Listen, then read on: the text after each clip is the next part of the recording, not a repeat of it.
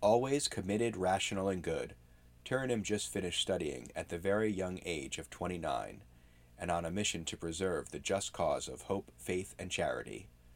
As a young child, Turnitin was raised into a position of privilege.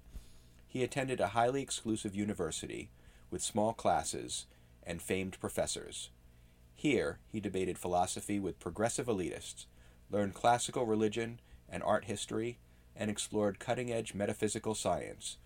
Turnitin and his close knit group of idealists adopted entitled and unrealistic ideas about morality and philosophy. Turnitin's parents were always nurturing and kind. They went out of their way to make his life as comfortable and fulfilling as possible. They always found time to hang out with Turnitin despite working long hours. When he was much younger, his family had not always been wealthy, and they spent more time working in order to pay for his schooling. Turnitin was very grateful to his parents for their labor, but he did not talk about this with his parents very much. Turnitin figured that they probably did not want to discuss their work, so he tried his best to distract them from the issue when they were with him.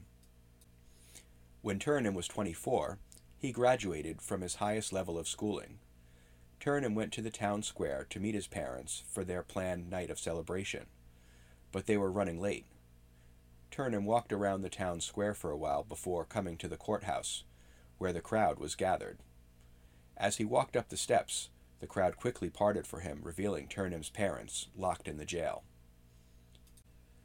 Two years later, Turnham still remembers the haze of events that followed. His parents were unambiguously convicted as part of a large scale bust of the local Thieves Guild, of which they were the ringleaders.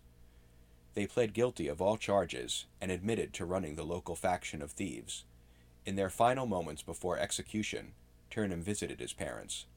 They explained to him that they were only trying to help him, that they never hurt or killed anyone, and that the Thieves Guild, under their direction, was actually a force for good, to steal from the rich to give to the poor. Turnham was treated as an outcast from his own town and ran away wandering the land as a healer and evangelist for good. Turnitin feels morally torn about his parents as they raise many moral questions. Is hoarding wealth a punishable offense? Is assault always wrong? Is capital punishment justified? Is accepting gifts from criminals wrong? Does everyone deserve a second chance? Turnham is still trying to find his way, but this experience has given him a sense of purpose.